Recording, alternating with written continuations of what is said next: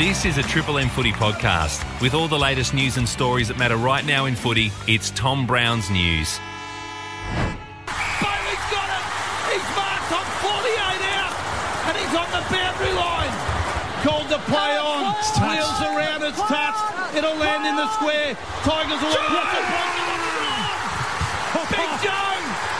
Big Joe's put it through. Good afternoon. One of the best finals in modern footy history, in my opinion. Last night I was in Brisbane, watched the game blow by blow, an epic encounter. The upshot of which, importantly, will see Brisbane take on the loser of Melbourne and Sydney tonight, probably next Friday night, according to the way the fixture has panned out. It was an incredible result for Brisbane. First off, I guess the finals monkey is off their back in a big way. They were one and five in finals under Chris Fagan, but they sort of put rest to that last night. And there was a great reaction post game by Darcy Wilmot, who made his debut and kicked a goal.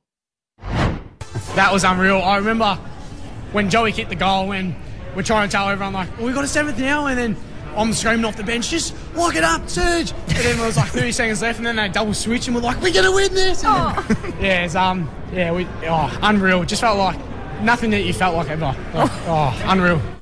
a great insight there into the enthusiasm, into the energy, into the impact of that final, and also some of the strategy, the double switch. It's incredible how much thought goes into all that from a Brisbane perspective. But uh, in terms of the big talking point, of course, it's the goal review. Now, you can easily argue the goal review didn't impact the outcome of the match. There were several decisions, in fact, two, where Brisbane looked like they'd score goals and Richmond were awarded free kicks in their favour. But clearly, the goal review is the big talking point. Now, just for context, it was Tom Lynch's kick, as you would have seen.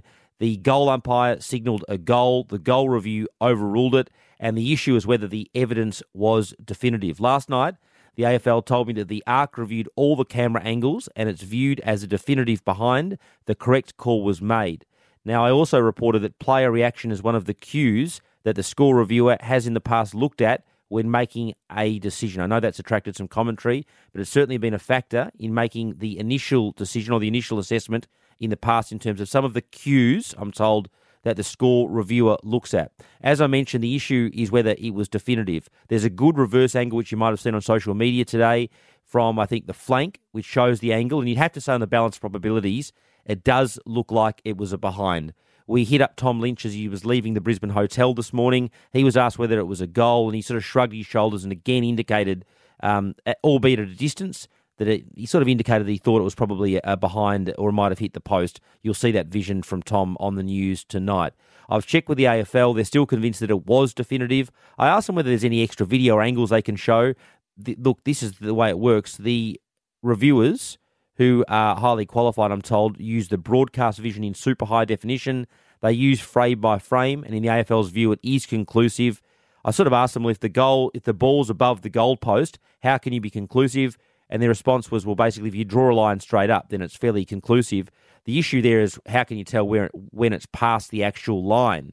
But uh, again, the AFL's position is that it is conclusive. Where do we go from here? There is better technology that exists globally, but at the moment, I'm told it's not good enough yet to introduce. So I think the AFL is definitely, I'm- I know they're looking at that type of technology on a global scale. I guess something similar to what's used in tennis, Hawkeye, where you can actually plot things in better fashion.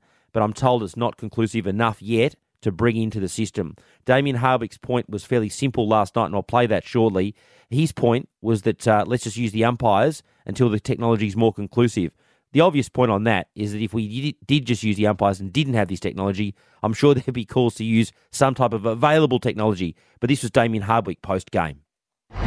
I I just feel the technology is not good enough. It hasn't been for a long period of time. I think we put a lot of money into it, and clearly it's indecisive still. So they've got goal umpires.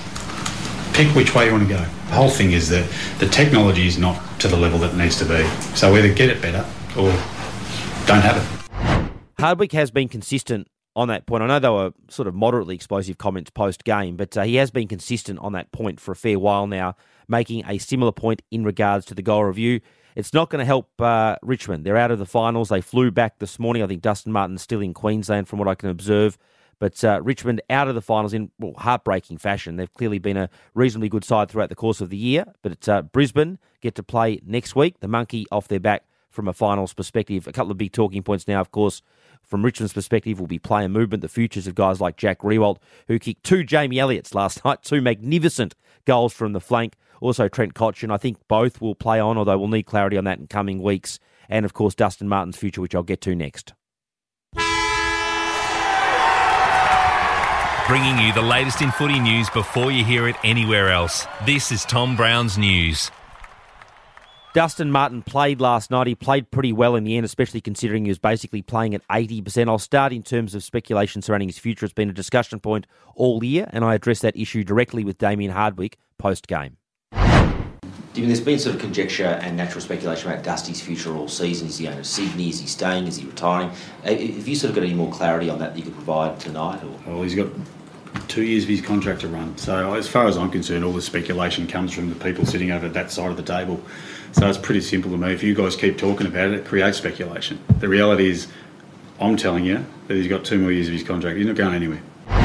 Richmond planned for it. It's back his contract. It's fairly well documented. It's worth up to $1.3 million per year. So that's $2.6 million in the vicinity of Dusty's remaining portion of his contract. So you'd have to say it's highly unlikely that he'd retire and highly unlikely that he would move clubs and a club would have to pick up a significant chunk of that tab, and you think including Richmond. So again, we'll get clarity on Dusty's future in coming weeks. I did run into Ralph Carr, sat with him uh, briefly, his manager at the footy last night, and uh, Ralph indicated that Dusty is in a fairly good space. So that's good because you do hear all sorts of things that Dusty was sort of struggling with football. That's been well documented this year, given the very sad passing of his dad. Um, now, obviously, the other issue is the video that's come out this week. The AFL's investigating that. The inference, and I don't really want to report on inferences, but it has been put to me, was that uh, there was nothing untoward insofar as Martin and the person involved in the video might have known each other. Look, I don't want to speculate on that at this stage but there is an inference that Martin hasn't done anything wrong at this stage. But again, Richmond and the AFL are investigating that, so I don't want to go too much further on that. Let's I'll wait for the facts to come out. Most importantly, the incident was at the Sporting Globe Hotel in Richmond. I know the owners there very well. They told me this morning we were recently made aware of the video circulating of Dustin Martin on social media, filmed in one of our venues at a private function a number of years ago. The Sporting Globe team were not aware or involved with any of the private events and activities. That's from the Sporting Globe in, I think it's Bridge Road, Richmond. So the point there is that it's understood that the um, dancer or person or professional involved was uh, invited to that function. It was a private function at that pub all the way back in 2015. Gil McLachlan addressed the issue yesterday, saying in summary that it wasn't a good look, but he was waiting on further facts. And I did note that the president, uh, Peggy O'Neill or Brendan Gale, haven't addressed the issue at this stage. Gil McLachlan addressed it. It's not really the AFL's fault, but he stepped in and, and dealt with it. Um, from a, I guess, PR standpoint at this stage, Richmond hasn't as yet. The other noteworthy point to make, not passing judgment, was that Dusty was young. It was seven years ago, so he would have been 24 or 25. And the facts are pretty hard to glean because it's going back a fair way in time, but that investigation continues.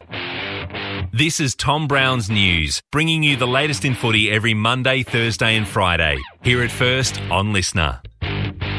The Demons are in action Friday night football tonight. Does not get any bigger against the Swans. Buddy Franklin, the whole works. The Swans flew down on a charter flight yesterday, had a run at the MCG. Now, Simon Goodwin and Michael Hibberd have both had gastro symptoms during the week. Hibberd trained separately from the main group for their main session yesterday. Goodwin was kept away from the group as a precaution. I've checked with Melbourne and got a fairly firm indication that they're both fine. They'll hopefully confirm that this afternoon. But at this stage, I'm told, I checked a short time ago around midday, that Goodwin and Hibberd are right to go tonight. So that's uh, good news from a Melbourne perspective. But again, we'll get confirmation this afternoon. The Saturday Rub, Friday Huddle, Sunday Rub, Midweek Rub, Tom Brown's News, and all the footy podcasts you need are in one place. Subscribe to Triple M Footy on the LiSTNR app or wherever you get your podcasts. And just further, and finally, in brief, some more carnage, if you like, at North Melbourne. Ben Amarfio, their CEO, that's the Chief Executive Officer, has resigned over the last 24 hours or so. They'll start a search process now for a new CEO. I think the board will need to convene and work out what the parameters of that process are. Just some, some context there, I think it's fairly well documented that Sonja Hood, who did an incredible job, the president, recruiting Alastair Clarkson, I think has reached out to Peter Jackson in recent weeks. Peter Jackson was the architect of much of the, well, the Bombers and certainly Melbourne's recent success, certainly helped in that regard. And I think Peter was even beginning to look at uh, the CEO structure and what they could do in that regard. So it had sort of rendered Ben's position, um, I think, guess following that football review, a little bit untenable, and Ben has stepped down. So some further change at North Melbourne, obviously coming off the back of McPherson going. That was the football manager, Clarko's first big change. And now a big commercial and off field change in terms of Ben Amarfio stepping aside from the club.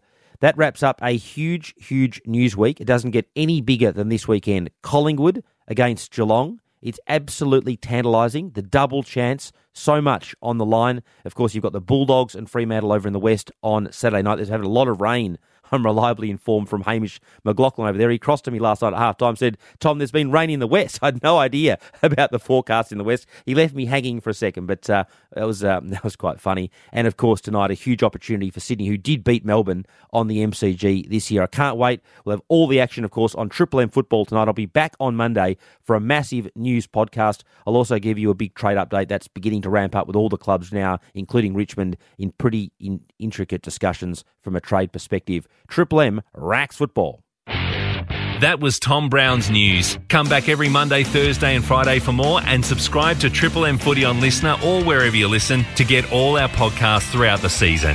For Rheem Hot Water and McDonald's, Triple M rocks footy.